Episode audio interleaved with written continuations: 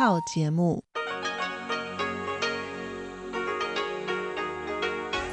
ที่นี่สถานีวิทยุเรดิโอไต้หวันอินเตอร์เนชันแนล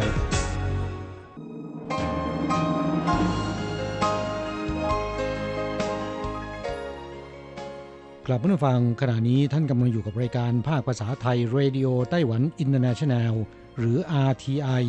ออกกระจายเสียงจากกรุงไทเปไต้หวันสาธารณรัฐจีน เป็นประจำทุกวันนะครับ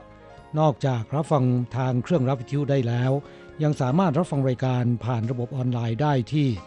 thai.rti.org.tw หรือที่ RTI Fanpage นะครับ ขอเชิญติดตามรับฟังรายการของเราได้ ตั้งแต่บัดนี้เป็นต้นไป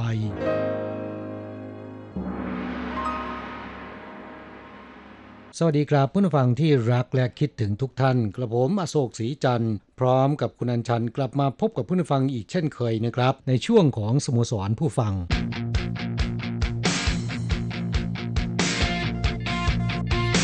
ข่าวเด่นประเด็นร้อน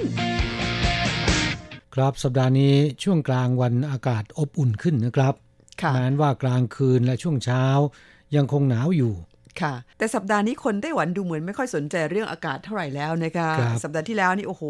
วันๆก็ดูแต่พยากรณ์อากาศอ่าพูดกันแต่เรื่องหิมะตกที่นู่นที่นี่ครับสัปดาห์นี้ผู้คนพุ่งความสนใจไปเรื่องอื่น แล้วก็มัวแต่หวาดผวากันนะคะครับนั่นก็คือสถานการณ์โควิดในไต้หวันที่ไม่ได้ติดเชื้อภายในประเทศมาเป็นเวลานานหลายเดือนแล้วนะครับ จู่ๆก็เกิดการระบาดและอ่า เป็นการระบาดในโรงพยาบาลด้วยนะครับ บุคลากรทางการแพทย์ ไม่ว่าจะเป็นหมอพยาบาล มีการติดเชื้อกันหลายคนนะฮะเรียกได้ว่าเป็นการระบาดในกลุ่มก้อนนะคะหรือที่เมืองไทยชอบใช้คำว่าคลัสเตอร์นะคะเป็นคลัสเตอร์ที่โรงพยาบาล ซึ่งตอนแรกนั้นบอกแค่ว่าเป็นโรงพยาบาลแห่งหนึ่งทางภาคเหนือนะคะต่อมาก็ได้ทราบกันแล้วว่าเป็นโรงพยาบาลเถาหยวนไม่ไกลจากบ้านดิฉันเท่าไหร่นักทำเอาผวาตามเข้าไปด้วย ครับโรงพยาบาลนี้คิดว่ามีเพื่อนแรงงานไทยหลายคนเคยไปเอ่อรับการรักษาหรือไปใช้บริการมาแล้วนะครับ เป็นโรงพยาบาลขนาดใหญ่นะคะเป็นโรงพยาบาลของรัฐ ซึ่งอะเรียกได้ว่าเป็นโรงพยาบาลเก่าแก่แห่งหนึ่ง ในเขตนครเถาหยวนนะคะครับโรงพยาบาลแห่งนี้เนี่ยมีสองสาขาด้วยกันนะครับสำนักงานใหญ่อยู่ที่เน่ยลี่นะฮะค่ะอยู่ระหว่างทางจงลี่ไปยังเถาหยวน อีกสาขาหนึ่งอยู่ที่ต้าหยวน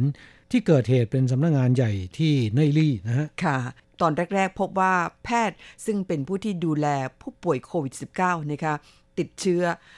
ช่วงข่าวที่ออกมาแรก ๆ นั้นก็ไม่ค่อยตกใจกันเท่าไหร่นะคะ แต่ว่ามาช่วง กลางสัปดาห์นี้โอ้โห มันเพิ่มคนติดเชื้อขึ้นมารวมเป็น 10 คนแล้วนะคะครับณวันที่เราจัดรายการคือวันที่ 20 มกราคมเนี่ยมีผู้ติดเชื้อในโรงพยาบาลแห่งนี้ หรือว่าคลัสเตอร์โรงพยาบาลเถาหยวนเนี่ยเพิ่มเป็น 10 ราย ประกอบด้วยแพทย์ 2 ราย พยาบาล 4 ราย ผู้อนุบาลต่างชาติ เป็นผู้อนุบาลชาวเวียดนามนะคะแล้วก็พยาบาลที่ติดเชื้อเนี่ยก็เอาเชื้อไปแพร่กับคนในครอบครัว มีสมาชิกของพยาบาล สองครอบครัวคือครอบครัวหนึ่งเป็นสามีกับลูกสาวติดเชื้อ อีกครอบครัวหนึ่งก็เป็นคุณย่านะคะติดเชื้อไป ก็เลยกลายเป็นว่ารวมเป็น 10 รายด้วยกันนะคะมาถึงตอนนี้ผู้คนหวาดผวากันทั่วทั้งเกาะนะคะรัฐบาลเองก็ตกใจเหมือนกันนะคะตอนนี้มีการประกาศยกเลิกกิจกรรมขนาดใหญ่ต่างๆ ทั่วเกาะแล้วนะคะ ตั้งแต่งานเทศกาลโคมไฟไต้หวัน ซึ่งถือเป็นงานใหญ่ในช่วงหลังตรุษจีนนะคะ ปีนี้มีกำหนดจะจัดขึ้นที่ซินจูเนี่ยวางแผนกันไปเรียบร้อยนะคะ เตรียมการใหญ่โต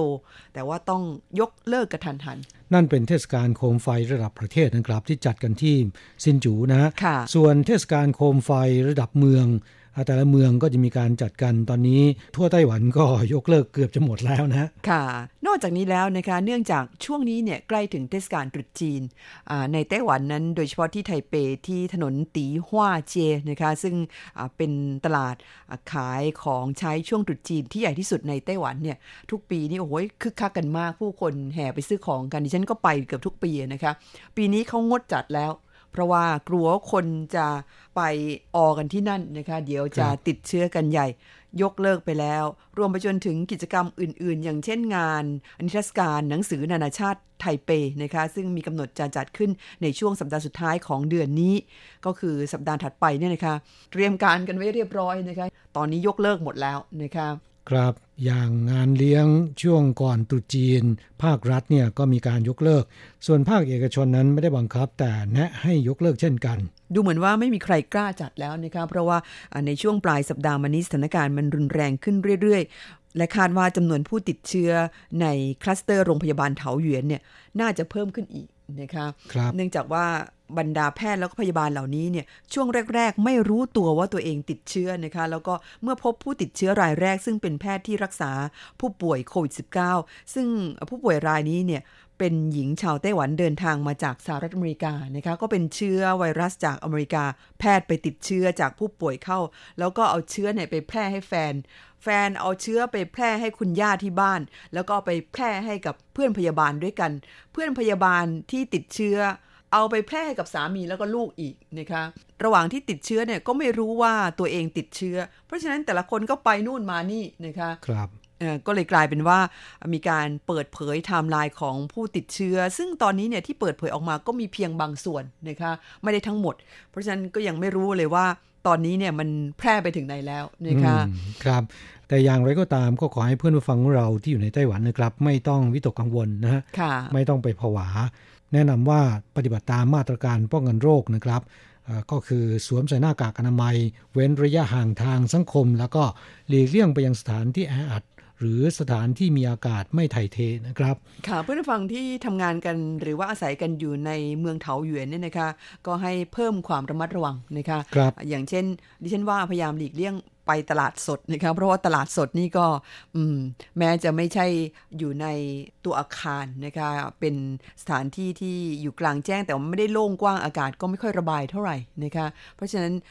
ช่วงนี้ก็ตลาดสดงดไปได้ก็ดีนะคะดิฉันว่าครับ โดยเฉพาะอย่างยิ่งตลาดสดนั้นเหมือน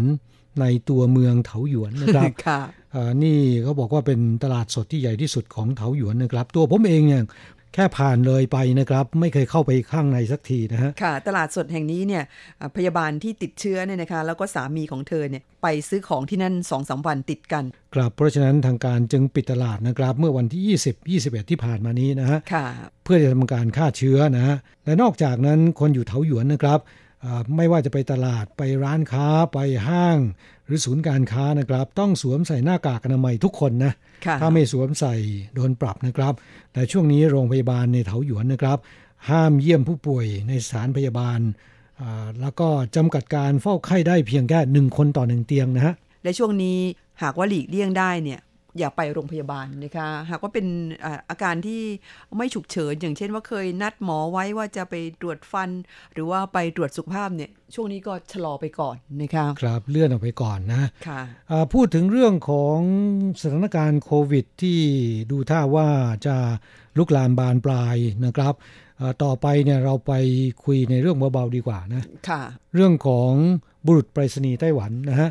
ซึ่งการไปรษณีย์ไต้หวันเนี่ยเขาอวดชุดใหม่บุรุษไปรษณีย์นะครับ ทุ่ม 33 ล้านเหรียญไต้หวัน ดีไซน์ใหม่ดูสวยสง่ากว่าเดิมนะฮะแหมมันน่าจะทำใหม่ตั้งนานแล้ว เพราะว่าเห็นบุรุษไปรษณีย์ไต้หวันเมื่อไหร่เนี่ยทำไมมันเขียวอือขนาดนี้ทำเอาไม่กล้าซื้อเสื้อเขียวมาใส่เลย ดูเชยมากนะครับค่ะการไปรษณีย์ไต้หวันซึ่งมีชื่ออย่างเป็นทางการว่าบริษัทไปรษณีย์ไต้หวัน หรือจุงหัวโพสต์นะครับ มีประวัติยาวนานกว่า 100 ปี เป็นรัฐวิสาหกิจอยู่ใต้สังกัดกระทรวงคมนาคม ชุดฟอร์มพนักงานนำจ่าย หรือบุรุษไปรษณีย์ไต้หวันเนี่ยนะครับเป็นสีเขียวเข้มจำง่ายนะครับ เพราะเป็นสีเดียวที่ไม่เหมือนใครและไม่มีใครเหมือนนะค่ะแต่แม้นจะมีการปรับปรุงมาโดยตลอดนะครับ ชุดบุรุษไปรษณีย์ของไต้หวันเนี่ยยังดูเฉยๆแต่เดือนมีนาคมนี้เป็นต้นไปนะครับ การไปรษณีย์ไต้หวันก็จะทุ่มทุน 33 ล้านเหรียญไต้หวัน เปลี่ยนชุดฟอร์มให้กับบุรุษไปรษณีย์ทั่วไต้หวันนับหมื่นคน โดยจ้างทีมออกแบบจากคณะออกแบบแฟชั่นมหาวิทยาลัยสือเจียน หรือ SCU นะครับทำการดีไซน์ใหม่ ไม่ได้เขียวเข้มทั้งชุดอีกต่อไป เป็นเสื้อโปโลสีเทา สวมด้วยเสื้อกั๊กสีเขียวอ่อน แน่นอนนะครับกางเกงก็ยังเป็นสีเขียวเหมือนกันแต่เป็นสีเขียวอ่อนนะอ๋อค่ะ เนื้อผ้าระบายความร้อนดี ซับเหงื่อ แห้งเร็ว ไม่ต้องรีด ต้านกลิ่นเหม็น ต้าน UV ทนทาน สวมใส่สบาย แล้วก็ดูเท่สง่างามกว่าเดิมนะ สงสัยค่ะ ต้านกลิ่นเหม็นนี่มันต้านยังไง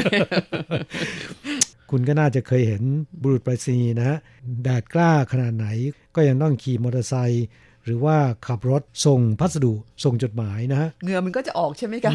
ครับ แล้วส่งอย่างนี้ทั้งวันน่ยมันก็เหม็นนะก็บอกว่าชุดใหม่นี้ สามารถที่จะต้านกลิ่นเหม็นได้ด้วยนะพูดถึงการไปรษณีย์ไต้หวันแล้วเนี่ยก็ขอแนะนำธุรกิจหลักขององค์กรนี้ด้วยนะครับซึ่งไม่เพียงแต่จะส่งจดหมายพัสดุพันอย่างเดียว ยังมีแผนกรับฝากเงิน โอนเงิน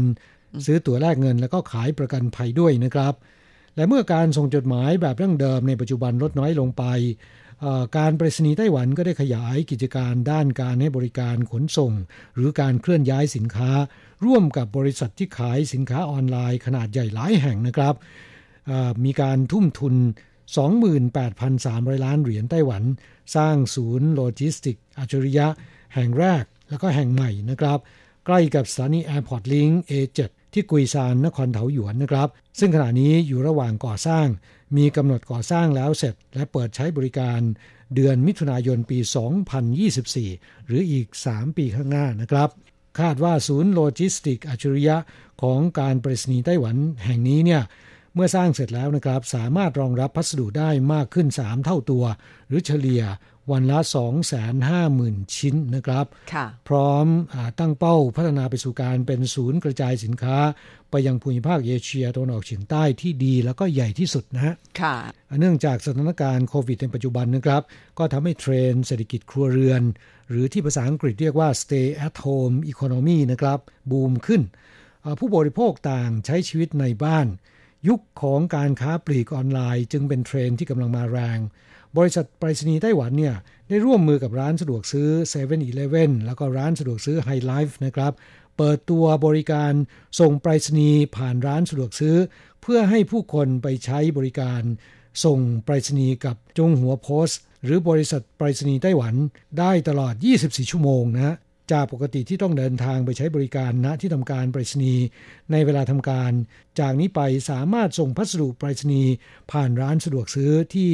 ร่วมให้บริการได้แล้วตลอด 24 ชั่วโมงนะครับ ค่ะ ก็เป็นการพัฒนาการให้บริการของการไปรษณีย์ไต้หวัน ซึ่งหยุดอยู่กับที่ไม่ได้นะครับเพราะว่าการแข่งขันสูงมาก ในไต้หวันนั้นมีบริษัทที่รับส่งพัสดุเนี่ยโอ้ยมากมายหลายเจ้าเหลือเกิน ทั้งเจ้าใหญ่เจ้าเล็กนะคะ การไปรษณีย์ไต้หวันนั้นแม้ว่าจะทำธุรกิจเกี่ยวกับเรื่องของการส่งจดหมายส่งพัสดุ และและให้บริการในรูปแบบของสถาบันการเงินด้วยแล้ว แต่ก็ยังคงต้องแข่งขันกับคนอื่นอยู่นะคะครับแต่อย่างไรก็ตามนะเนื่องจากมีรากฐาน มีเครือข่าย แล้วก็มีสาขามากมายทั่วเกาะไต้หวันนะครับ เพราะฉะนั้นบริษัทไปรษณีย์ไต้หวันเนี่ยจึงได้เปรียบกว่า บริษัทขนส่งสินค้าอื่นๆนะค่ะ อันนี้เป็นจุดแข็งของการไปรษณีย์ไต้หวันนะคะ ซึ่งเพื่อนฝั่งที่อยู่ในไต้หวันเนี่ยคิดว่าหลายคนต้องเคยไปใช้บริการมาแล้วนะคะ เนื่องจากว่าเขามีจุดบริการมากมายจริง ๆ นะคะ แล้วก็สะดวกด้วย ครับใครที่จะส่งของกลับบ้านที่เมืองไทย เดี๋ยวนี้ส่งผ่านไปรษณีย์จากร้านสะดวกซื้อก็สะดวกดีนะ ค่ะสำหรับเรื่องที่นำมาคุยให้ฟังในวันนี้นั้นเพื่อนฟังมีข้อคิดเห็นยังไงเนี่ยก็ช่วยกันส่งความคิดเห็นเข้ามาแลกเปลี่ยนกันค่ะ โดยเฉพาะการส่งพัสดุพันธุ์กลับบ้านนะใครมีประสบการณ์ก็เล่าเข้าสู่รายการให้ฟังบ้างนะค่ะ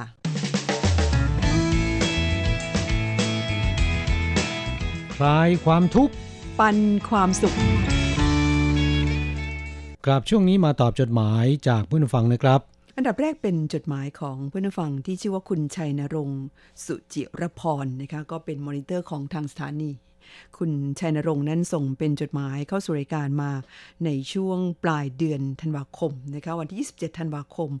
พร้อมใบรายงานผลการรับฟังค่ะ ขึ้นต้นบอกว่าเรียนทีมงาน RTI สิ่งที่ส่งมาด้วยนั้นก็มีใบรายงานผลการรับฟังนะคะ แล้วก็มีจดหมายบอกว่าสวัสดีครับ ผู้ดำเนินรายการ และทีมงานภาคภาษาไทย RTI ทุกท่าน นี่ก็ใกล้สิ้นสุดไตรมาสที่ 4 ของปีนี้แล้วสำหรับไตรมาสนี้ได้แนบใบรายงานผลการรับฟังใน format ของการรับฟังจากทางอินเทอร์เน็ตตามที่เคยให้ไว้ ซึ่งอยู่ในชีตชื่อ4นะคะคุณชัยนรงค์นั้นน่าจะเป็นผู้ที่ทำงานเกี่ยวกับด้านข้อมูลนะคะเพราะว่าดูจากที่คุณพิมพ์จดหมายส่งเข้ามา หรือส่งใบรายงานผลการรับฟังเข้ามานั้นก็ แสดงให้เห็นได้ชัดเจนว่าเป็นคนที่คุ้นเคยกับการทำงานด้านเอกสารนะคะครับทำงานเรียบร้อยนะฮะแล้วก็เป็นระเบียบมากนะครับค่ะ ก็ขอชื่นชมค่ะ ครับขณะเดียวกันขอขอบคุณที่ช่วยรายงานผลการรับฟังนะครับแหมอยากจะให้เป็นมอนิเตอร์ต่อไปนะเนี่ยหากมีเวลาว่างนะค่ะคุณชัยนรงค์บอกว่า โดยแยกข้อมูลของไตรมาสที่ผ่านๆมา แล้วรวมมาให้ด้วยรายละเอียดตามไฟล์ที่ส่งมาด้วยขนาด 48,246ไบต์นะคะหากเทียบกับการรับสัญญาวิทยุในเขตที่พักช่วงเดือนตุลาคมถึงธันวาคม 63 ได้ซินโบโดยเฉลี่ยประมาณ 11111 นะคะยกเว้นกลางเดือนธันวาคม สังเกตว่าอากาศเริ่มหนาวมากขึ้นเนี่ยสัญญาณวิทยุที่สุ่มรับได้ก็เริ่มดีขึ้นเล็กน้อยนะคะ โดยเพิ่มมาเป็นระดับ 2 รู้สึกจะเป็นลักษณะนี้ทุกปี ครับก็ขอขอบคุณนะ ผลการรับฟังที่คุณรายงานเข้าสู่รายการเนี่ย ดูเหมือนว่าไม่ค่อยเป็นที่น่าพึงพอใจเท่าไหร่นักนะครับ ไม่ค่อยชัดนะค่ะแต่อย่างไรก็ตามนะครับ ขอบคุณมากนะที่ช่วยจัดทำเป็นระเบียบเรียบร้อยนะครับ และสามารถเป็นแบบอย่างของเราได้เลยนะเนี่ย ค่ะ จดหมายของคุณชัยนรงค์ฉบับนี้บอกว่าส่วนสถานการณ์ที่สำคัญในเมืองไทยช่วงนี้ เหตุการณ์การชุมนุมเรียกร้องประชาธิปไตยของคนบางกลุ่ม ที่เคยเกิดขึ้นบ่อยนั้น ปัจจุบันลดน้อยลง แต่กระแสข่าวการติดเชื้อโควิด -19 ภายในประเทศไทย ก็กลับมาเริ่มรุนแรงอีกครั้ง เดิมที่เคยได้รับคำชมจากทั่วโลกว่าควบคุมได้ดีมากคราวนี้ปรากฏข่าวว่าสถานการณ์การระบาดกระจายไปกว้างกว่าเดิม คือการติดเชื้อง่ายขึ้น แต่ความรุนแรงของเชื้อลดลง และพบว่ามีสายพันธุ์อื่นเพิ่มขึ้นจากเดิมด้วย เนื่องจากได้เริ่มทำการตรวจหาเชื้อในเชิงรุก ซึ่งควรจะทำมานานแล้ว แต่ด้วยเหตุผลบางประการของทางภาครัฐที่ผ่านมาจึงยังไม่ได้ทำมาช่วงนี้จึงพบจำนวนผู้ติดเชื้อเพิ่มขึ้นอย่างก้าวกระโดดในแง่เศรษฐกิจรัฐก็ยังพยายามออกมาตรการกระตุ้นเศรษฐกิจภายในประเทศอย่างต่อเนื่อง โดยการเพิ่มโครงการคนละครึ่งเฟสสองสรุปอย่างกว้างๆ คืองานนี้มีจำนวนผู้ค้าปลีกรายย่อยเข้าร่วมแล้วเกือบล้านราย ส่วนผู้ที่ไม่เคยได้รับสิทธิ์ของเฟสหนึ่งและสมัครเฟสสองได้แล้ว ซึ่งจะมีจำนวนเพิ่มขึ้นอีก 5 ล้านคน จะได้รับสิทธิ์รับเงินเข้าบัญชีไป ใช้จ่ายคนละ 3,500 บาท ในช่วง 3 เดือนข้างหน้า คือช่วง 1 มกราคมถึง 31 มีนาคม 64 ในขณะที่พวกที่กำลังใช้สิทธิ์เฟสหนึ่งอยู่จำนวน 10 ล้านคนเดิมนั้น ซึ่งกำหนดให้ใช้จนถึง 31 ธันวาคม 63 ก็สามารถขยายและขอรับสิทธิ์ใช้เงินของรัฐเพิ่มอีกคนละ 500 ในช่วง 3 เดือนข้างหน้าดังกล่าวด้วยเพื่อเป็นการสนับสนุนให้ประชาชนช่วยกันออกมาใช้จ่ายเพิ่มมากขึ้น โดยต้องควักเงินส่วนตัวอย่างน้อยอีกเท่าตัวของที่ได้รับมาเพิ่มเติมเข้าไปด้วย ค่ะความจริงแล้วโครงการคนละครึ่งนี่ดิฉันว่ามันก็มีความเขาเรียกว่าอะไรคะค่อนข้างสร้างสรรค์ อย่างไต้หวันเนี่ยช่วงนี้เริ่มเอามาใช้บ้างเหมือนกันนะคะในกรุงไทเปเนี่ยมีมาตรการเหมือนกับคนละครึ่งของเมืองไทย ก็คือให้คุณไปจับจ่ายไปทานอาหารในร้านอาหารที่เขากำหนดนะคะเฟสแรกเป็นร้านอาหารในตลาดกลางคืนนิงเชียนะคะซึ่งแถวนั้นเนี่ยเป็นย่านของกินทั้งนั้น เขาบอกว่าคุณ ไปทาน 500 รัฐบาลจ่ายเพิ่มให้ 500 อะไรประมาณนี้เหมือนกันเปียบเลยนะคะครับก็ไม่ทราบว่าคุณชนรงค์ได้ไปใช้บริการคนละครึ่งหรือเปล่า ค่ะ จดหมายฉบับนี้ของคุณชัยนรงค์ยังเล่าต่อไปว่า ขอขอบคุณทางสถานีที่ส่งปฏิทินปีใหม่ 2021 ของ RTI มาให้ เห็นมีภาษาไทยอยู่ในข้อมูลประจำเดือนกุมภาพันธ์ด้วย ท้ายนี้ขอส่งความปรารถนาดีไปให้ผู้ดำเนินรายการ และทีมงาน RTI ภาคภาษาไทยทุกท่าน รวมทั้งผู้รับฟังรายการของสถานี RTI จากทั่วโลก ได้รับและสมปรารถนาในสิ่งดีๆ เช่นกันครับ จากชัยนรงค์สุจิรพรนะคะครับ ปีนี้ทางสถานีจัดทำปฏิทินของสถานี โดยใช้การ์ดที่แชร์ในแฟนเพจ ในช่วงตลอดหนึ่งปีที่ผ่านมานะครับ คัดเลือกออกมาภาษาละหนึ่งใบนะฮะเป็น 12 ภาษาด้วยกัน ทำเป็นปฏิทิน 12 เดือน แล้วก็แจกให้กับผู้ฟัง เพราะฉะนั้นจะมีการ์ดที่เป็นภาษาไทยอยู่หนึ่งใบนะอย่างไรก็ดีค่ะ เนื่องจากว่าปฏิทินที่ทางสถานีของเราทำออกมานั้นมีจำนวนจำกัดนะคะ เพราะฉะนั้นเพื่อนฟังที่รับฟังรายการอยู่ในขณะนี้อาจจะคิดว่า เอา้า แล้วทำไมตัวเองไม่ได้นะคะ ท่านใดที่ยังไม่ได้รับเนี่ย ก็สามารถที่จะขอเข้าสู่รายการมาได้นะคะ ครับ ยังมีเหลืออีกจำนวนหนึ่งนะครับ หากว่าผู้ฟังต้องการเนี่ยก็ต้องรีบเขียนจดหมายเข้าสู่รายการ แจ้งให้ทราบนะค่ะ เราจะจัดส่งไปให้นะคะ ขอบคุณคุณชัยนรงค์อีกครั้งหนึ่งนะคะ ที่ส่งจดหมายแล้วก็รายงานผลการฟังเข้าสู่รายการของเรามาค่ะกราบจดหมายของผู้ฟังท่านต่อไป เขียนมาจากอาจารย์เกษมทั้งทองมิตรในรายการนะครับ จากที่บ้านโนนม่วงตำบลศิลาอำเภอเมืองจังหวัดขอนแก่น แม้นจะเป็นอีเมลนะครับ แต่ว่าแต่ละฉบับเนี่ยอาจารย์เกษมก็ตัดเอารูปภาพของสถานีรถไฟขอนแก่น มีป้ายเป็นแผ่นไม้นะครับ เขียนตัวอักษรภาษาไทยและภาษาอังกฤษคำว่าขอนแก่นอยู่นะครับ ก็ขอขอบคุณอาจารย์เกษมนะครับที่แม้นจะเป็นอีเมล แต่ก็พิถีพิถันในเรื่องของอกระดาษเขียนจดหมายนะฮะอาจารย์เกษมเขียนจดหมายเข้าสู่รายการฉบับนี้น่าจะเป็นฉบับแรกนะครับอของปี 2564 เพราะฉะนั้นบอกว่าขอสวัสดีปีใหม่ 2564 บอกว่าผ่านไปอีกหนึ่งปี แห่งการระบาดของโรคหวัดลงปอดหรือโควิด -19 ที่มีลักษณะประจำตัวคือคล้ายโรคหวัด แต่ทำลายปอดอย่างรุนแรงจนเป็นเหตุให้เสียชีวิตนะฮะเราบอกว่าทำให้ผู้คนหวาดกลัวไม่กล้าไอหรือว่าจามในที่สาธารณะ เห็นคนอื่นเป็นคนแปลกหน้าไปหมด ไม่กล้าที่จะคุยหรือเข้าไปนั่งใกล้ๆเขาบอกว่ามีโอกาสติด 50%ตาย 2%แต่ประสาทแดกร้อยเปอร์เซ็นต์ถูกต้องเห็นจริงด้วยอย่างมากเลยค่ะอาจารย์เกษมครับโรคนี้ก็ทำให้พฤติกรรมการใช้ชีวิตของคนเราเปลี่ยนแปลงไปนะครับ ตลอดหนึ่งปีที่ผ่านมาเนี่ยทำให้ผู้คนผวาทำให้ธุรกิจหลายอย่างเจ๊ง และทำให้โลกของเราแปรเปลี่ยนไปนะ ไม่เหมือนเดิมและไม่สามารถกลับไปสู่ที่เดิมอีกได้แล้วนะครับ อย่างไรก็ตามหากว่าเราคุ้มครองและป้องกันตัวเอง อย่างถูกวิธีเนี่ยก็สามารถที่จะลดโอกาสที่จะติดเชื้อนี้ได้นะครับนั่นก็คือมันล้างมือสวมหน้ากากอนามัยเป็นประจำ นอกจากนี้นะครับต้องเว้นระยะห่างทางสังคม พูดถึงคำนี้แล้วเนี่ยบางคนอาจจะฟังแล้วงงๆนะครับ แต่ผมว่าภาษาลาวได้ยินมาว่าเขาพูดแบบตรงๆเข้าใจง่ายนะ บอกว่ารักษาระยะห่าแดกนะฟังแล้วเข้าใจง่ายนะ เห็นภาพชัดไหมคะครับ หากว่าเราทำได้เช่นนี้เนี่ยโอกาสที่จะติดเชื้อก็จะลดน้อยลงไปนะครับ อาจารย์เกษมบอกว่าดีใจที่มีผู้ฟังเก่าแก่เขียนจดหมายเข้าสู่รายการ เช่นคุณกนกนาคชุ่ม รหัส 005 KKNM ซึ่งเป็นรหัสรุ่นที่ 3 ราวๆ 2535แหม เรื่องราวประวัติศาสตร์ต้องถามอาจารย์เกษมค่ะอาจารย์เกษมก็เรียกได้ว่าเป็นปูชนียบุคคลแห่งรายการ RTI แล้วนะคะครับถ้าจะพูดแบบคนไต้หวันเนี่ยก็บอกว่าอาจารย์เกษมเป็นดิกชันนารีเคลื่อนที่ค่ะอาจารย์เกษมเล่าว่าเพราะรุ่นแรกปี 2527 จะเป็นเลข 6 หลัก เช่น 680117 รุ่นที่ 2 ปี 2531 นอกจากตัวเลข 6 หลักแล้ว จะต่อด้วยอักษรย่อจังหวัด เช่น 680117KK หมายถึงจังหวัดขอนแก่น รุ่นที่ 3 ปี 2533 เปลี่ยนเป็น 005KMTG โดยใช้ตัวอักษรตัวแรกและตัวสุดท้ายของชื่อ และนามสกุลต่อจาก 005 ภาคภาษาไทย แล้วก็รุ่นล่าสุดปี 2545 เปลี่ยนเป็นเลขรหัส 14 ตัวนะฮะ005 หมายถึงประเทศไทยนะครับ 1190 1102 0582 โดย 005 เป็นภาษาไทย ความจริง 005 คือประเทศไทยนะ เป็นรหัสพื้นที่หมายถึงประเทศไทยนะครับครับ หากว่าเป็นผู้ฟังในไต้หวันก็จะขึ้นต้นด้วย 019 นะครับอาจารย์เกษมบอกว่า 1900 เป็นผู้ฟังเก่า 1102 เกิดเดือนกุมภาพันธ์058 เป็นผู้ฟังคนที่ 58 และ 2 ยืนยันว่ามีตัวตนจริง แหมอาจารย์เกษมนี่ รู้ดีกว่าเราอีก ไข ไขความลับหมดเลย ครับ เราบอกว่าสถานีเดิม Voice of Asia แล้วก็ Voice of Free China เปลี่ยนเป็นเอเชียสัมพันธ์ แล้วก็หมุนทันโลก สังกัด CBS และยุบรวมเป็น Radio Taiwan International หรือ RTI ในปัจจุบัน โดยพยายามไม่ใช้ China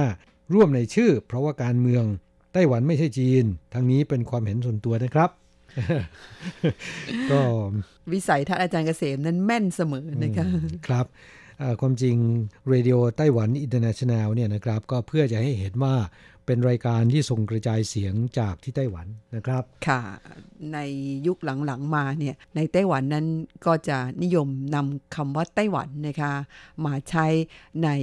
กิจการต่างๆ ของรัฐ โดยเฉพาะบริษัทรัฐวิสาหกิจทั้งหลายแหล่นะคะเมื่อก่อนในรัฐวิสาหกิจด้านน้ำมัน หรือปิโตรเลียมของไต้หวันก็ใช้คำว่าไชน่านะคะ ตอนนี้ก็ยังใช้คำว่าไชน่าอยู่นะ คือจะเปลี่ยนเนี่ยเปลี่ยนยากนะครับ ข้างหน้าเลยเติมคำว่าไต้หวันไปนะให้มันเด่นขึ้นครับนะคะเอ่อเหตุที่เป็นเช่นนี้ก็เพราะว่ามีนักการเมืองจำนวนไม่น้อยนะครับ เขาก็เป็นห่วงกังวลว่าคำว่า Republic of China สาธารณรัฐจีน ซึ่งหมายถึงไต้หวันนั่นนะครับ ชื่อจะคล้ายๆกับชื่ออย่างเป็นทางการของจีนแผ่นดินใหญ่นะ ที่ภาษาอังกฤษเรียกว่า People Republic of China ซึ่งก็ทำให้สับสนนะฮะผมว่าจริง ๆ แล้วเนี่ยมันก็เป็นเช่นนั้นจริงแม้อย่าว่าแต่คนชาติตะวันตกเลยนะครับ คนในเอเชียอย่างคนไทยนะก็ยังสับสนกันอยู่ ไม่เฉพาะชื่อภาษาอังกฤษ ชื่อที่แปลเป็นภาษาไทยนะคะสาธารณรัฐจีน ซึ่งหมายถึงไต้หวันในปัจจุบันกับสาธารณรัฐประชาชนจีน ซึ่งหมายถึงเมืองจีนในปัจจุบันเนี่ย แม้แต่นักเรียนไทยที่มาเรียนหนังสือในไต้หวันบางคนยังแยกไม่ออกเลยนะคะดิฉันอยากจะบอก อย่าไปพูดถึงว่าคนไทยหรือคนอื่น ๆ ที่เอ่อรู้จักไต้หวันไม่ดีพอนะคะครับด้วยเหตุนี้เองทางการไต้หวันจึงมองว่าพยายามที่จะเน้นคำว่าไต้หวันให้มันเด่นชัดกว่าเดิมนะคะครับเพื่อที่จะไม่ให้ผู้คนไม่ว่าจะเป็นชาวต่างชาติ นักเรียนต่างชาติ หรือคนในประเทศอื่น ๆ เนี่ยรู้สึกสับสนแล้วก็เข้าใจผิดกลับมาพูดถึงจดหมายของอาจารย์เกษมนะครับ ที่เล่าเรื่องราวเกี่ยวกับความหมายของรหัสประจำตัวสมาชิก RTI ของเรานะครับ ก็ต้องขอขอบพระคุณอาจารย์เกษมอย่างมาก หากเป็นไปได้เนี่ยอยากจะขอให้อาจารย์เกษมเขียนเป็นประวัติ RTI เลยนะ เป็นเป็นรูปเล่ม ก่อนหน้านี้เราก็เคยอธิบายให้เพื่อนฟังได้รับทราบนะคะที่มาแล้วก็ความหมายของรหัสประจำตัวของเพื่อนฟัง เพียงแต่ว่า นานแล้วที่ไม่ได้เอามาพูดนะคะ แล้วก็ในปัจจุบันนี้จดหมายที่เขียนเข้ามานั้นก็น้อยกว่าเมื่อก่อนมาก อาจารย์เกษมนั้นยังคงจำได้ดี แล้วก็บันทึกเอาไว้ในสมองด้วยนะคะ ขนาดเราเองซึ่งไม่ก่อนอธิบายเนี่ยบางครั้งดิฉันก็ลืมๆไปเหมือนกัน ก็ขอขอบคุณอีกครั้งหนึ่ง พูดถึงเรื่องนี้ผมจำได้ว่าอาจารย์เกษม เก็บจดหมายหลักฐาน แล้วก็ของที่ระลึกต่างๆ ที่ได้รับจากรายการอาทีไอของเรา ตั้งแต่เริ่มต้นฟังวันแรกจนถึงขณะนี้นะครับ เป็นรูปเล่มใหญ่เลยทีเดียวนะฮะค่ะเคยนำไปโชว์ในงานนัดพบผู้ฟัง RTI ที่กรุงเทพมหานครเมื่อหลายปีที่แล้ว ผมเห็นแล้วยังตกใจเลยนะว่าอาจารย์เกษมทำได้ดีถึงขนาดนี้นะค่ะค่ะก็ทำให้เรารู้สึกซาบซึ้งเป็นอย่างมาก แสดงว่าอาจารย์เกษมเนี่ยให้ความสำคัญกับรายการของเรานะคะครับ ความจริงอยากจะขอละ แต่คิดว่าอาจารย์เกษมคงห่วงอะนะคะครับยังไงแล้วเราก็มีโอกาสไปจัดงานนั้นพบผู้ฟังที่กรุงเทพมหานครอีกครั้งหนึ่ง ก็อยากจะให้อาจารย์เกษมนำมาโชว์อีกครั้งนะค่ะ ก็ไม่รู้เหมือนกันว่าจะได้ไปเมื่อไหร่โควิดยังคงรุนแรงนะคะครับเพื่อฟังคะยังไงขอให้ดูแลรักษาสุขภาพของตัวเองให้ดีค่ะ แล้วเราจะได้ไปเจอกันอีกครั้ง ในงานนัดพบผู้ฟัง RTI ที่ประเทศไทยครั้งใหม่นะคะ ซึ่งตอนนี้ก็ยังกำหนดไม่ได้ว่าจะเป็นเมื่อไหร่สำหรับวันนี้นั้นเวลาหมดลงซะแล้วค่ะ ครับเราทั้งสองต้องอำลาจากผู้ฟังไปชั่วคราวนะครับ จะกลับมาพบกันใหม่ที่เก่าเวลาเดิมในสัปดาห์หน้าสำหรับวันนี้ สวัสดีครับ สวัสดีค่ะ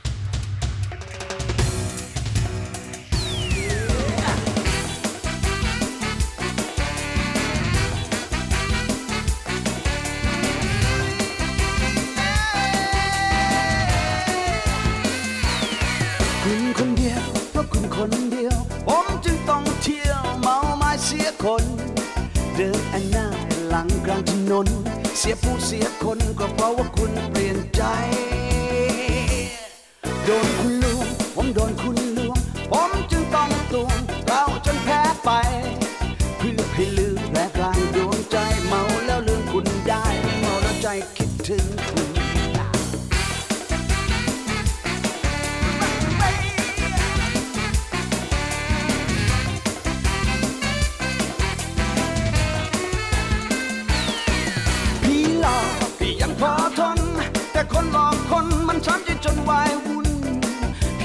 ร้ายยังร้ายไม่โทษตัวคุณหลอกผมหัวมุนหลอกผมใจคุณกันหนีไปคุณเรรวนผมเลยรวนเรซดเหล้ายำเปเดินเซร้องไห้เที่ยวเซเลพันเนจรไปเพราะความเสียใจที่รักคนรวน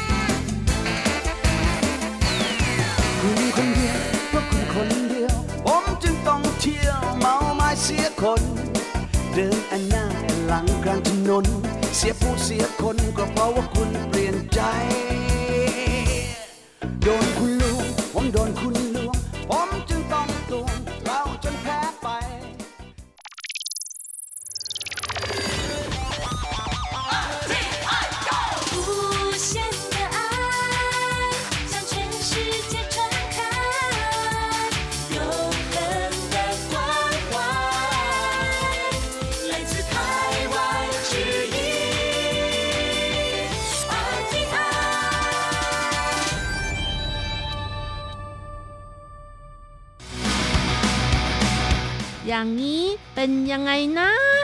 อ๋อ อย่างนี้เหรอ ตะลึง สุดยอดจริง ๆ อาม่าไว้ 93 ปี มีบัตรประกันสุขภาพผ่านมา 25 ปี ไม่เคยไปหาหมอเลย อย่างนี้คุคุณณจะจะว่าว่ายัยังงไง คุณผู้ฟังที่รักครับ พบกันอีกแล้วในอย่างนี้คุณจะว่ายังไงนะครับ ผมแสงชัยกิตติภูมิวงศ์ค่ะดิฉันรัชรัตน์ยนต์สุวรรณค่ะครับ ในวันนี้เราจะคุยกันถึงเรื่องของอาม่าคนหนึ่งวัย 93 ปีแล้ว แต่ว่าไม่เคยไปหาหมอ 25 ปีแล้วนะครับ ซึ่งก็เป็นเรื่องที่ตำบลจูซานเมืองหนานโถนะครับหนานโถนั้นก็อยู่ทางภาคกลางของไต้หวันนะครับค่ะเป็นเมืองที่กล่าวได้ว่า มีประชากรที่ยึดถืออาชีพเกษตรกรรมเป็นหลักนะครับ แล้วก็เป็นเมืองหรือว่าจังหวัดที่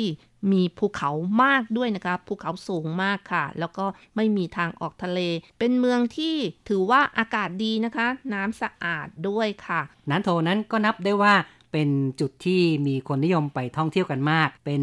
เมืองท่องเที่ยวก็ว่าได้ มีสถานที่สำคัญหลายอย่าง อย่างเช่น อุทยานแห่งชาติซีโถนะคะ ที่นี่ก็มีผู้คนไปเที่ยวมากมายเลยค่ะ เป็นภูเขานะคะ แล้วก็เป็นศูนย์การเรียนรู้ทางธรรมชาติของเมืองซีโถด้วยค่ะ ครับก็เป็นสถานที่ทดลองในเรื่องของการเพาะปลูกพืชในสมัยก่อนด้วยนะครับ นับว่ามีความน่าสนใจอย่างยิ่ง แล้วก็ยังมีจุดอื่นๆนะครับ อย่างเช่น จุดที่จะไปชมต้นสนกันเป็นต้น และมีทางเดิน ตามธรรมชาติที่งดงามมากมายหลายแห่งทีเดียว ค่ะ ถ้าไปช่วงหน้าร้อนอากาศก็ดีนะคะ เพราะว่ามีความร่มเย็นไปหน้าหนาวนี่ก็ถือว่าหนาวมากเหมือนกันนะคะ เพราะว่าเป็น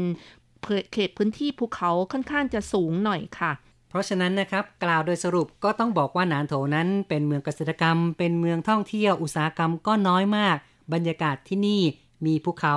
มีป่าไม้ที่งดงาม นะครับ เราก็แนะนำให้คุณผู้ฟังได้รู้จักกับนานโถคร่าวๆ แต่เพียงเท่านี้ล่ะ ต่อไปเราก็มาฟังเรื่องราวเกี่ยวกับอาม่ากันนะครับ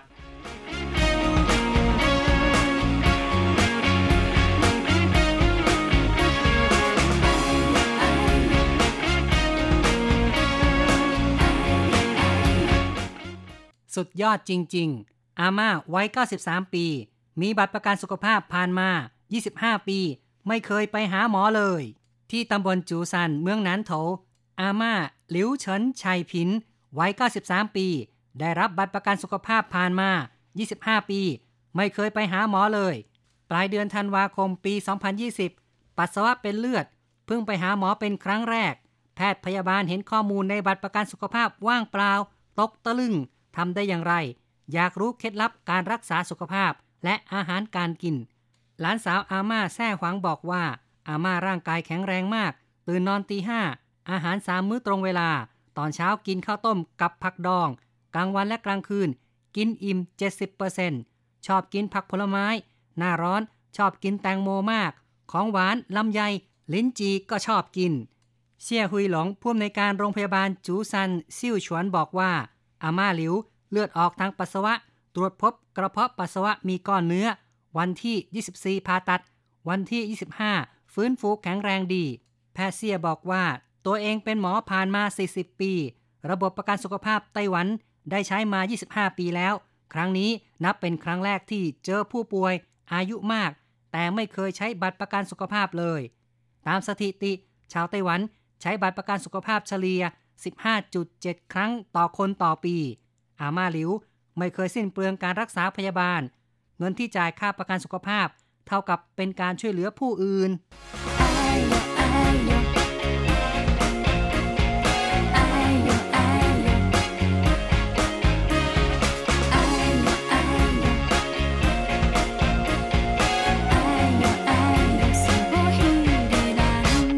เป็นไงบ้างครับคุณผู้ฟังคงต้องบอกว่ายกนิ้วให้อาม่าท่านนี้จริง ๆ นะครับ มีบัตรประกันสุขภาพแล้ว แต่ก็ ไม่ไปหาหมอเลย ไม่รู้เหมือนกันว่าจะประหยัดเงินไปทำไมเนาะนะครับก็บางคนก็สุขมองสบายดีนี่ใช่บางคนก็มองในแง่ที่ว่า เอ๊ะก็ไปหาหมอเนี่ยไปตรวจสุขภาพก็ดีเหมือนกันนะทำไมถึงบอกว่าไม่ยอมไปหาหมอเลยนะครับ อันนี้ก็ไม่ได้ตำหนิอาม่าอย่างไรล่ะนะครับ ก็คงจะเป็นความเคยชินของอาม่าก็ได้ รู้สึกว่าสบายดีอยู่แล้ว ก็เลยคิดว่าไม่จำเป็นต้องไปหาหมอ แต่ก็มีคนไต้หวันบางคนนะคะ ชอบไปหาหมอค่ะ เพื่อความอุ่นใจและสบายใจจากสถิติของปี 2019 นะคะ ของกรมประกันสุขภาพก็บอกว่ามีคนไปหาหมอปีหนึ่งเกิน 90 ครั้งนี่เท่ากับ 34,281 คนค่ะครับนี่ก็เป็นประเภทที่ว่าชอบไปหาหมอมากเลย ปีหนึงค่ะนี่ตั้ง 90 กว่าครั้งนะครับ โดยเฉลี่ยก็เรียกว่า 4 วันก็ไปแล้วสักครั้งหนึ่งนะครับ ไม่รู้ว่ามีโรคอะไรนักหนาเนาะค่ะนะเขาครัก็บบอกว่าบางคนนี่ไปหาหมอแล้วก็ไม่กินยาด้วยนะคะ ที่หมอให้มาก็ไม่กินด้วยค่ะ มีผู้ป่วยคนหนึ่งนะคะ ป่วยเป็นโรคเบาหวานค่ะ แล้วก็ไปหาหมอประจำแล้วก็ได้ยาฉีดอินซูลิน เมื่อนำกลับมาบ้านแล้วนะคะ ก็ไม่ได้ฉีดตามเวลาที่หมอกำหนดด้วยค่ะทำให้เสียค่ารักษาโดยเปล่าประโยชน์นะคะครับเพราะว่าเอ่อ ยาอินซูลินเข็มหนึ่งนี่ ราคาตั้ง 239 NT ค่ะ ใช่ก็นับว่าเป็นราคาที่สูงอยู่เหมือนกันนะครับ เพราะฉะนั้นคงต้องบอกว่าคนแบบนี้อาจจะเป็นโรคจิตนิดๆก็ได้เหมือนกันนะครับ คือขอให้ได้ไปโรงพยาบาล ได้ไปเห็นหน้าหมอก็จะสบายใจ แต่ว่าหมอจ่ายยากลับมากลับเพิกเฉย ไม่ยอมที่จะใช้ยาหรือว่ารับประทานยา เหล่านั้นนะครับ ผู้ป่วยผู้นี้นะคะ ได้สะสมยาอินซูลิน 33 เข็มนะคะ ราคาทั้งหมด 7,887 เหรียญไต้หวันค่ะ หลังจากที่นำกลับไปที่โรงพยาบาลแล้วก็ต้องเอาไปทำลายหมดเลย เพราะว่ายาเหล่านี้นะคะ อาจจะหมดอายุหรือว่าการเก็บรักษาไม่ดี เพราะฉะนั้นทางโรงพยาบาลก็ไม่มีการใช้อีก นะคะ ใช่ก็คือเสียไปเปล่าๆนะครับ เรียกว่ายานั้นถ้าว่าไม่ได้เก็บไว้ในสภาพแวดล้อมที่ถูกต้องเหมาะสม ก็จะทำให้เสื่อมคุณภาพ ไม่สามารถที่จะนำมาใช้ได้อีกครับ ก็ต้องบอกว่าเรื่องของการประกันสุขภาพในไต้หวันนั้น รัฐบาลก็ดูแลประชาชนดีนะครับ อย่างที่เราพูดกันในเนื้อหาข่าวนั้นก็บอกว่าระบบประกันสุขภาพไต้หวันนั้นมีมา 25 ปีแล้ว ซึ่ง ระบบนี้ก็นับว่าเป็นสิ่งที่ทำให้ประชาชนนั้น ถ้าหากว่าเจ็บป่วยรุนแรง ก็สามารถที่จะรักษาพยาบาลเข้าถึงการรักษาพยาบาลได้ โดยไม่ต้องมีภาระค่าใช้จ่าย คือคนเราเนี่ยนะครับถ้าหากว่าไม่มีประกันเนี่ยเกิดเจ็บหนักป่วยหนักขึ้นมานั้น ต้องผ่าตัดเอ่ยหรือว่าต้องนอนโรงพยาบาลนานๆเนี่ยนะครับ บางคนก็ถึงกับหมดตัวได้เลยนะครับ เพราะว่าใช่ค่ะต้องจ่ายเงินเป็นล้านเลยนะครับ แต่ค่ะว่าการเข้าระบบประกันสุขภาพในไต้หวันนั้น ถึงแม้จะเจ็บป่วยหนักมากมายเพียงไรเนี่ย เวลาเข้าไปรักษาแต่ละครั้ง ส่วนใหญ่ก็จะเป็นเงินแค่เงินพันหรือว่าเงินหมื่นเท่านั้นนะครับ อย่างไรก็ตามอย่างที่บอกแล้วนะคะ การรักษาพยาบาลของไต้หวันนี่ยังถือว่าถูกกว่าประเทศอื่นๆทั้งทั้งที่การใช้ยาหรือว่าระบบต่างๆ การรักษาพยาบาลก็ไม่ต่างกับ ประเทศที่เจริญแล้วนะคะ แต่ว่าถูกกว่ามีคนโพสต์นะคะ ข้อความบอกว่าตัวเองนั้นปวดกระเพาะนะคะ แล้วก็ต้องไปโรงพยาบาลอย่างฉุกเฉิน แล้วก็ไม่ได้นำบัตรประกันสุขภาพไปด้วย ปรากฏว่าหลังจากที่ตรวจเสร็จแล้วก็จ่ายยานะคะ จ่ายไปแค่ 6,000 กว่าเหรียญไต้หวัน เขาก็บอกว่า โอ้โห ถูกมากเลยนะคะ ถือว่าถูกกว่าต่างประเทศมาก ซึ่งคนที่ลืมพกบัตรประกันสุขภาพไปโรงพยาบาลหรือว่าไปคลินิกนี้นะคะ ทางไต้หวันเองก็มีระบบที่ว่าจ่ายเงินไปก่อน แล้วก็มาเบิกทีหลังได้ค่ะ แต่ต้องในเวลาที่กำหนดภายใน 7 วันนะคะ ครับก็คือมีการยืดหยุ่นให้นะครับ เพราะว่าการรักษาในระบบประกันสุขภาพนั้น ก็ต้องมีการแสดงตนโดยการยื่นบัตรประกันสุขภาพ แต่บางครั้งก็ไม่ได้พกบัตรไป สามารถที่จะ รักษาไปก่อน แล้วก็จ่ายค่ารักษาพยาบาลเต็มจำนวน จากนั้นจึงขอรับกลับมาเมื่อนำเอาบัตรประกันสุขภาพมาแสดงตนในภายหลัง นี่ก็เป็นวิธีการอย่างหนึ่งนะครับในค่ะการเข้ารับการรักษาพยาบาลได้ แต่ต้องตามกำหนดของออระเบียบด้วยนะคะ ต้องภายใน 7 วัน แต่ถ้าเกินจากนั้นภายใน 6 เดือนก็ยังสามารถเอากลับคืนมาได้ค่ะ ไปรับเงินที่กรมประกันสุขภาพแต่ละเขตได้เช่นกันค่ะ การประกันสุขภาพในไต้หวันจ่ายค่าเบี้ยประกันปัจจุบันก็อยู่ที่ประมาณ 5%นะครับ ยกตัวอย่างถ้าว่าประกันด้วยวงเงินประกันเงินเดือนประมาณ 25,000 เหรียญไต้หวันอย่างนี้เนี่ยนะครับ 5%นั้นก็จะอยู่ที่ประมาณ 1,250 เหรียญไต้หวันนะครับ ซึ่งในส่วนนี้รัฐบาลก็จะช่วยแบ่งเบาภาระค่าใช้จ่ายด้วย จะมีสัดส่วนที่นายจ้างจ่ายให้รัฐบาลจ่ายให้ แล้วก็จ่ายเองด้วยนะครับ เพราะฉะนั้นเรียกว่าเป็นการเฉลี่ยค่าใช้จ่ายทำให้ผู้ที่จ่ายค่าเบี้ยประกันก็ไม่ได้รู้สึกว่าหนักหนามากจนเกินไป แต่ละเดือนนั้น ส่วนใหญ่แต่ละคนก็จะจ่ายกันอยู่ที่ประมาณ 6-700 หรือว่าพันกว่าเหรียญไต้หวันเนี่ยนะครับ ซึ่งเมื่อเข้ารับการรักษาพยาบาลแล้ว ก็เพียงจ่ายแค่ค่าลงทะเบียน ค่าตรวจรักษาค่ายานั้น ก็ไม่ต้องจ่าย ก็ถือว่าเป็นสิ่งที่คุ้มค่าแล้วก็จะช่วยเหลือได้ในยามที่บอกว่าเกิดเจ็บป่วยหนักจริงๆเนี่ยนะครับ ก็ไม่ต้องจ่ายเงินเป็นก้อน เพียงแต่จ่ายค่าใช้จ่ายเล็กน้อยเท่านั้นก็สามารถรักษาได้ นี่ก็ถือว่าเป็นข้อดีของการเข้าระบบประกันสุขภาพครับแต่อย่างไรก็ตามนะคะ ในปีนี้นะคะก็มีการปรับเงิน ประกันสุขภาพเพิ่มขึ้นค่ะ เนื่องจากว่ากรมประกันสุขภาพนี้ขาดทุนมาตลอดเลยนะคะใช่นะครับการรักษาพยาบาลนี้ค่อนข้างจะสูงนะคะ เพราะฉะนั้นรัฐบาลก็รับภาระที่ไม่ค่อยไหวแล้วก็เลยมีการปรับในต้นปีนี้เป็นต้นมานะคะ ซึ่งก็ปรับมาอยู่ที่อัตรา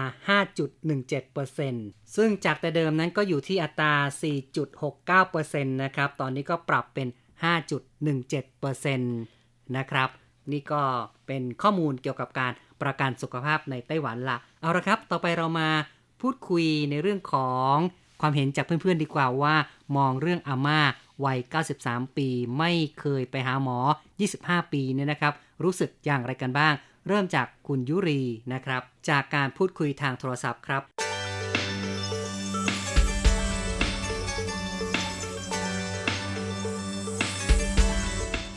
คุณยุรีนี่ดูแล เอ่ออาม่าค่ะอาม่าเหมือนกันเนาะอายุเท่าไหร่ครับเก้าสิบเก้าสิบปีนี้พอดีค่ะ90ปีแล้วเหมือนกันนะเนี่ยโอ้โหค่ะนะครับ และอาม่านี่สุขภาพเป็นยังไงบ้างครับ ก็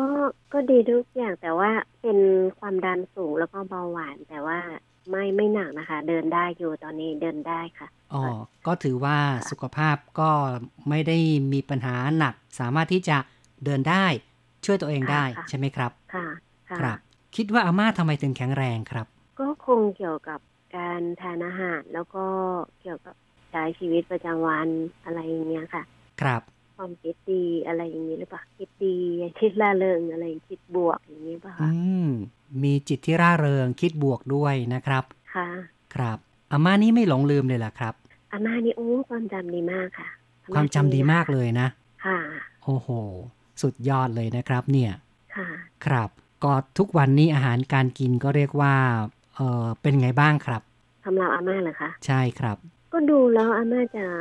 จะดื่มนมอะค่ะ ดื่มนมเป็นส่วนมาก อาหารก็ธรรมดาเหมือนเราทั่วไปอะค่ะ กินเนี่ยเขาก็กินได้ทั้งนั้นอ๋อเหมือนคนปกติทั่วไป แต่ว่าจะดื่มนมด้วย ค่ะดื่มนม อืมนะครับ แล้วตื่นนอนเข้านอนล่ะครับ โอ้ยตอนเนี้ยค่ะ เข้านอนแล้วโอ้ทุ่มหนอนแล้วเข้านอนแล้วแหม่ตื่นเราคุยกันอยู่ตอนนี้ประมาณนี่หกโมงประมาณสองทุ่มก็เรียกว่านอนแล้ว ค่ะนอนประมาณประมาณทุ่มกว่าเนี่ยค่ะ ดึกมากก็คือทุ่มกว่า ทุ่มครึ่งขึ้นไปอะไรอย่างเงี้ยอืตอนนี้เขามก็นอนแล้วนะครับ แล้วตื่นล่ะครับ ตื่นก็ประมาณตีห้าหรือถึงหกโมงประมาณนี้ช่วงเวลานี้ค่ะ อือหือหลับได้เรียกว่า หลับได้ยาวมากเลยนะครับ ยาวแต่ว่าต้องตื่นมา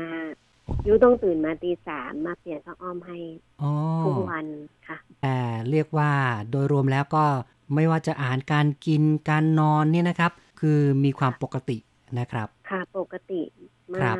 ก็เรียกว่าสุขภาพดีจริง ๆ เลยนะครับ เนี่ยค่ะสุขภาพดีอารมณ์ดีด้วยดูท่านจะอารมณ์ดีโอ้โหเนาะนะครับ แต่ว่าอาม่านี่ก็เรียกว่าไปหาหมออยู่เหมือนกันนะครับ ไปค่ะ ไปหาหมออยู่แบบ ยังไง เวลาปวดท้อง ปวดหัวอะไรเงี้ยชอบไปหาหมออืมประมาณนี้นะนะคะครับ ครับ ก็นับว่าเป็นเรื่องของความปกติแหละการไปหาหมอ แต่ว่าบางบางคนเนี่ยนะครับ อย่างที่บอกไว้ตั้ง 25 ปีเนี่ย ไม่เคยไปหาหมอเลย ในความรู้สึกคุณยุรีมองเรื่องนี้ยังไงครับ ก็เก่งมากๆอาม่าหมายถึงว่าถ้าพูดถึงว่าอาม่าคนนั้นนะคะโอ้เก่งมากๆค่ะ ท่านดูแลสุขภาพดีมาก ๆเลยค่ะ ยอมยอมยอมรับเลย ครับ ก็เรียกว่าต้องยอมรับนับถือในความค่ะสุขภาพดีนะครับค่ะครับค่ะคุณยุรีมีแนวความคิดในการดูแลตัวเองบ้างหรือเปล่าครับ ปฏิบัติอย่างไรบ้างครับ ก็พยายามคือทานอาหารที่มีประโยชน์นะคะอ๋อค่ะ แล้วก็ออกกำลังกายวันละ อย่างน้อยก็ครึ่งชั่วโมงอะไรอย่างเงี้ยค่ะ ดีอย่างน้อยก็ครึ่งชั่วโมงครับค่ะก็เรียกว่าเราก็ระมัดระวังสุขภาพของเราด้วยอยู่แล้ว ก็ค่ะขอให้คุณยุรีนี่ สักร้อยี่สิบปีก็แล้วกันนะ สาธุเหมือนกันนะคะ ขอให้คุณสิงห์ชัยและคุณรจรัตน์ครับร้อยยี่สิบปี ครับขอบคุณนะครับที่คุยกับเรานะครับสวัสดีครับ ค่ะ สวัสดีค่ะ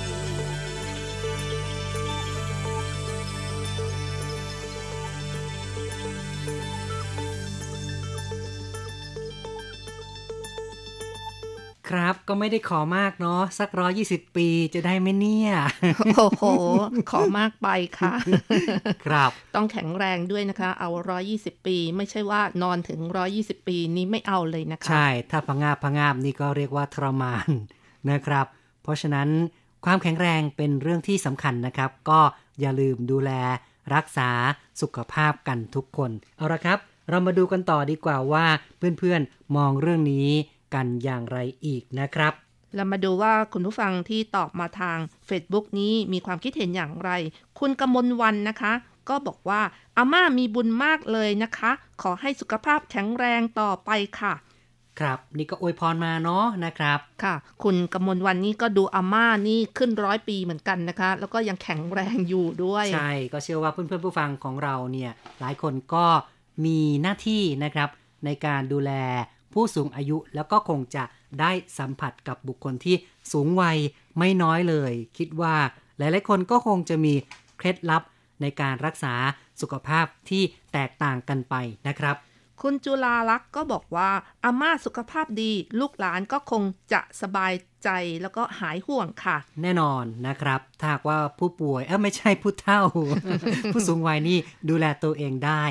คนที่อยู่ในบ้านก็สบายใจแน่นอนนะครับ คุณนรินทร์นะคะ บอกว่าอาม่าสุขภาพดีมากค่ะ ครับ ใช่เลยนะครับ คนที่ใช้นามว่าครอบครัวศรัทธา พลังแรงใจ ก็บอกว่าทานอาหารดูแลสุขภาพยังไงดีมาก อืมเนาะอยากรู้จริง ๆ แต่เขาก็บอกแล้วนี่ว่า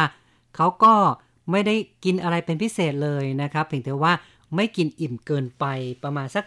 70%อย่างเงี้ยนะครับ ภาษาจีนก็เรียกว่าชีเฟินเป่าก็ประมาณ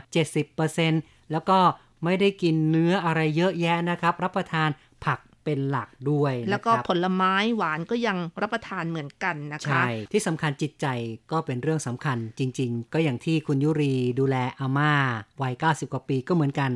คุณนัทสิทธิ์นะคะ ก็อวยพรนะคะ บอกว่าขอให้อาม่าสุขภาพแข็งแรงตลอดไปนะคะ ครับก็ขอบคุณแทนอาม่ากันแล้วกันเนาะนะครับ คุณพายุดานะคะ บอกว่าสุขภาพแข็งแรงแบบนี้ ตลอดไปนะคะอาม่าอืใช่หลายคนชื่นชมจริง ๆ นะครับ คุณดีนะคะบอกว่าขอให้อาม่าสุขภาพแข็งแรงอยู่กับลูกหลานของอาม่าไปนานอืมเนาะนะครับแหมพูดกันเพราะเพราะๆอวยพรเพราะเพราะๆเยอะแยะเลยครับๆเป็นร่มโพร่มไทรของลูกหลานใช่ไหมคะครับ คุณสุอัธนานะคะ ซึ่งอยู่ที่เยอรมันก็บอกว่าที่นี่ประกันสังคมไม่พอใจ การไม่ไปพบแพทย์ถือว่าไม่สนใจ เขาต้องบังคับให้ไป ต้องไปเข้าคอร์สพักผ่อน ประมาณ 3 อาทิตย์ โดยมิเสียค่าใช้จ่าย มีการดูแลจากแพทย์พยาบาล สถานที่พักประมาณโรงแรมบวกเลย อือหือเนาะแหมสวัสสวัสดิดิกาการรดีจริงๆดีดีๆในเยอรมันนะครับ อยากไปอยู่นะเนาะก็เขาดูแลประชาชนดีนะครับ คือการไม่ได้ไปหาหมอ ก็ไม่ใช่เรื่องดีนะครับเขาก็พยายามสนับสนุนให้ไปอย่างน้อยก็ไปตรวจสุขภาพร่างกายว่า มีอะไรที่ผิดปกติหรือเปล่า จะได้หาทางรักษาแต่เนิ่นๆนะครับ ใช่ค่ะ ต่อไปค่ะ คุณเมสันเอี่ยมศรีนะคะ บอกว่าดูจากเรื่องราวของอาม่าแล้ว แกก็ใช้ชีวิตปกติธรรมดาธรรมดา แต่สุขภาพดีเยี่ยม มีบัตรสุขภาพแต่ว่างเปล่า ไม่เคยไปหาหมอ หมดเลยตลอด 25 ปี ผมว่าบุญค้ำจุนแกครับ ดูสิ ยุคนี้ดูแลสุขภาพกันอย่างดี ห้ามกินโน่น ห้ามกินนี่ โอ้โห ยังเจ็บออดออดแอดแอด เป็นโรคต่างๆ อีกมากมาย ครับ ก็จริงๆนะ คนเราสมัยนี้นี่ แม้จะพยายามดูแลรักษาสุขภาพอย่างไร ก็มิวายเจ็บป่วยขึ้นมาจนได้ครับ คุณแทนทันคานะคะ บอกว่า อาม่าเสียเงินฟรี ครับก็คือเสียค่าประกันสุขภาพฟรี อย่าคิดอย่างนั้นเลยนะครับ เพราะจริง ๆ แล้วในเรื่องของการประกันสุขภาพนั้น ก็เป็นการช่วยเหลือเกื้อกูลซึ่งกันและกันนะครับ คนที่สุขภาพดีนั้นก็จะช่วยเผื่อแผ่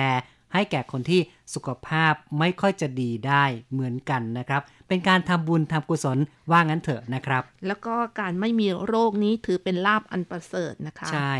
ยอมที่จะ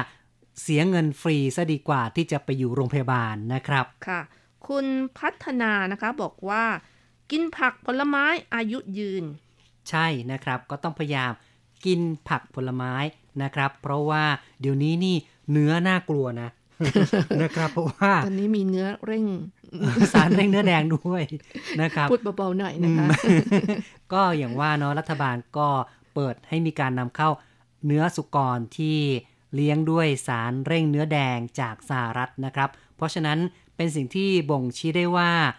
การเลี้ยงสัตว์ในปัจจุบันเนี่ยมีการใช้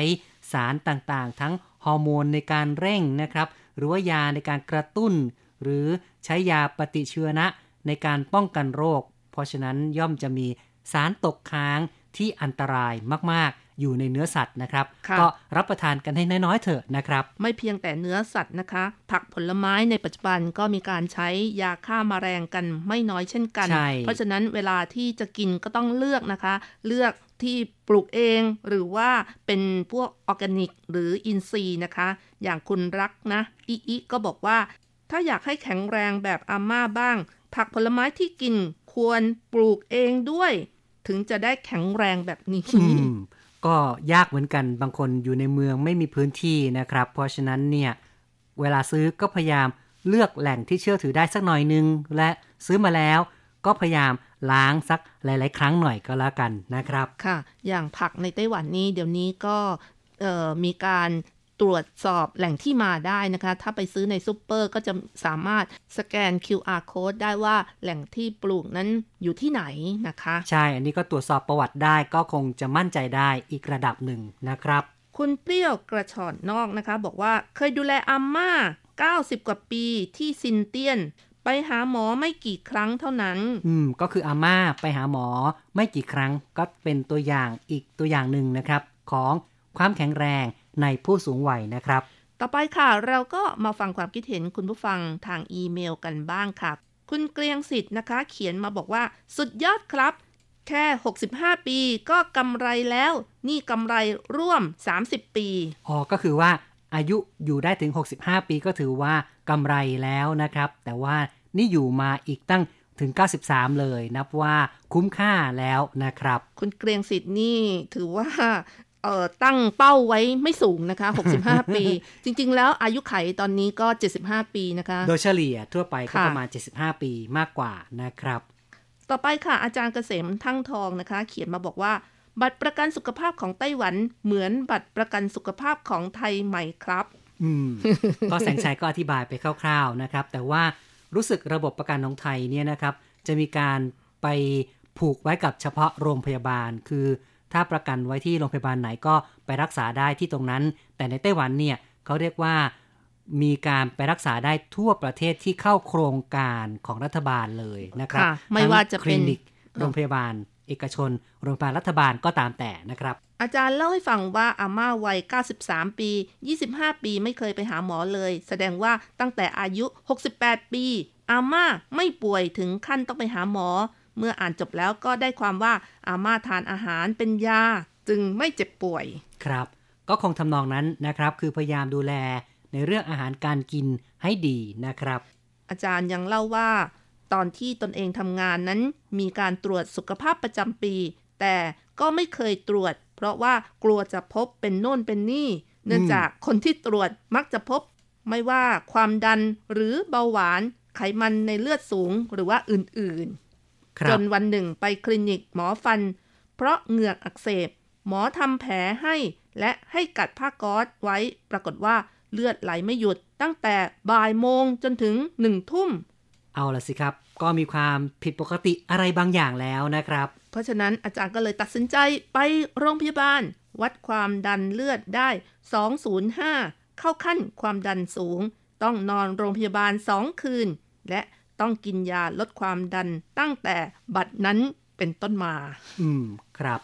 เป็นเรื่องของการไม่ยอมรับความจริงก็ไม่ดีเหมือนกันนะครับ คือการตรวจรักษาสุขภาพเนี่ย เมื่อมีโอกาสก็ควรไปตรวจซะ ถ้าเป็นก็ต้องยอมเผชิญนะครับ แล้วก็ต้องรักษาดีกว่าที่ว่า เมื่อมาเจอทีหนึ่งเนี่ยเป็นขั้นสุดท้ายซะแล้ว อย่างนี้เนี่ยก็ไม่สามารถจะรักษาได้ ถึงตอนนั้นจะมาเสียใจทีหลัง ก็สายไปซะแล้วนะครับ อาจารย์บอกว่าร่างกายของคนเรานั้นใช้งานมานานทุกวัน ย่อมมีการสึกหรอเป็นธรรมดา การตรวจสุขภาพเป็นประจำย่อมทำให้เรารู้ว่ามีอะไรต้องบำรุงรักษาอะไรบ้าง แล้วก็ต้องซ่อมแซมตั้งแต่เนิ่นๆ ใช่นะครับนี่เป็นหลักการที่ถูกต้องนะครับๆเพราะฉะนั้นรักษาสุขภาพกันด้วยนะครับอืมจะได้ช่วยกันรับฟังรายการนี้ไปโอ้นานอันๆนี้ไหมสำคคัรัญบสำคัญมากเลย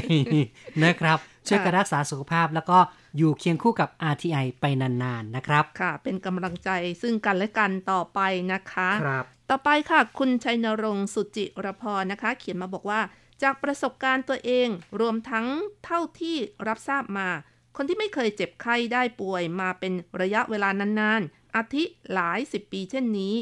หากเจ็บป่วยขึ้นมาเอง มักจะเป็นอาการหนัก และเมื่อหายจากอาการป่วยแล้ว ก็มักจะไม่เหมือนเดิม คือส่วนใหญ่สุขภาพจะแย่ลง ซึ่งก็เข้าใจว่าเพราะร่างกายอาจจะมาถึงจุดที่เริ่มเสื่อมสภาพจริง ๆ แล้ว เนื่องจากจุดเสื่อม ของแต่ละคนเริ่มไม่พร้อมกันขึ้นอยู่กับหลายปัจจัยมาก หากสังเกตดีๆ คนสมัยก่อนร่างกายจะเริ่มเสื่อมสภาพ เมื่อเริ่มเข้าสู่วัยชรา แต่ผู้คนยุคนี้ส่วนใหญ่ร่างกายจะเริ่มเสื่อมสภาพเร็วขึ้น ก็คือว่าเมื่อเริ่มพ้นวัยผู้ใหญ่และเข้าสู่วัยกลางคน ก็จะเริ่มเสื่อมสภาพแล้วส่วนอาม่าท่านนี้จัดว่าโชคดีที่ร่างกายแข็งแรงมาตลอดเลย วัยชราไปแล้วด้วยซ้ำ ถ้าฟื้นฟูร่างกายแล้วสามารถกลับมาแข็งแรงเป็นปกติเหมือนเดิม ก็ยินดีด้วย เพราะหาได้ยากมาก แต่เคยได้ยินพวกนักวิชาการ หรือว่านักวิชาเกินเคยประเมินไว้นานแล้วว่า ในทางทฤษฎีหากดำรงชีวิตได้อย่างที่ควรจะเป็น มนุษย์สามารถมีอายุยืนได้ถึง 120 ปี อืมเนอกก็โอ้โหแสงชัยตั้งความปรารถนาไว้แล้ว โอ้โห อันนี้ไม่ใช่เป็นความฝันใช่ไหมคะ คุณยุรีก็ต้องอมอืมทำให้ดีๆนะคะใช่รักษากาย ซึ่งเป็นกายหยาบนี้ให้ดีนะคะใช่แล้วก็คุณผู้ฟังทุกท่านด้วยค่ะ ครับ ก็ทางทฤษฎีเป็นไปได้นะ เพราะฉะนั้นคุณผู้ฟังพยายามหายใจกันนะครับ แล้วก็อยู่กับอธิยายกันเป็นนานค่ะต่อไป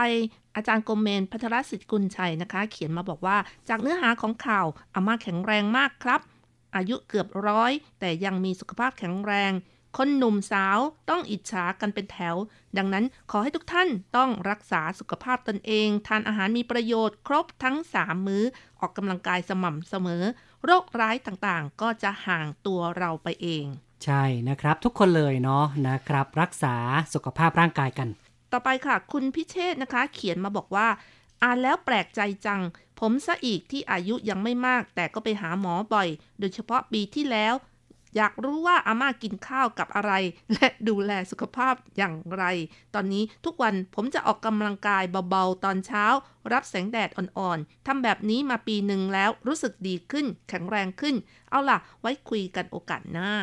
ครับการรับแสงแดดก็ดีเหมือนกันนะครับ ในไต้หวันนี่ก็เห็นผู้เฒ่าหลายคนชอบที่จะไปรับแสงแดดในตอนเช้ากันนะครับ เอาละครับ การพูดคุยในรายการอย่างนี้คุณจะว่ายังไง เห็นทีต้องขอยุติลงก่อนนะครับ ผมแสงชัยกิติภูมิวงศ์ดิฉันรัชรัตน์ยนสุวรรณก็ต้องขออำลาไปชั่วคราวก่อน อย่าลืมกลับมาพบกันใหม่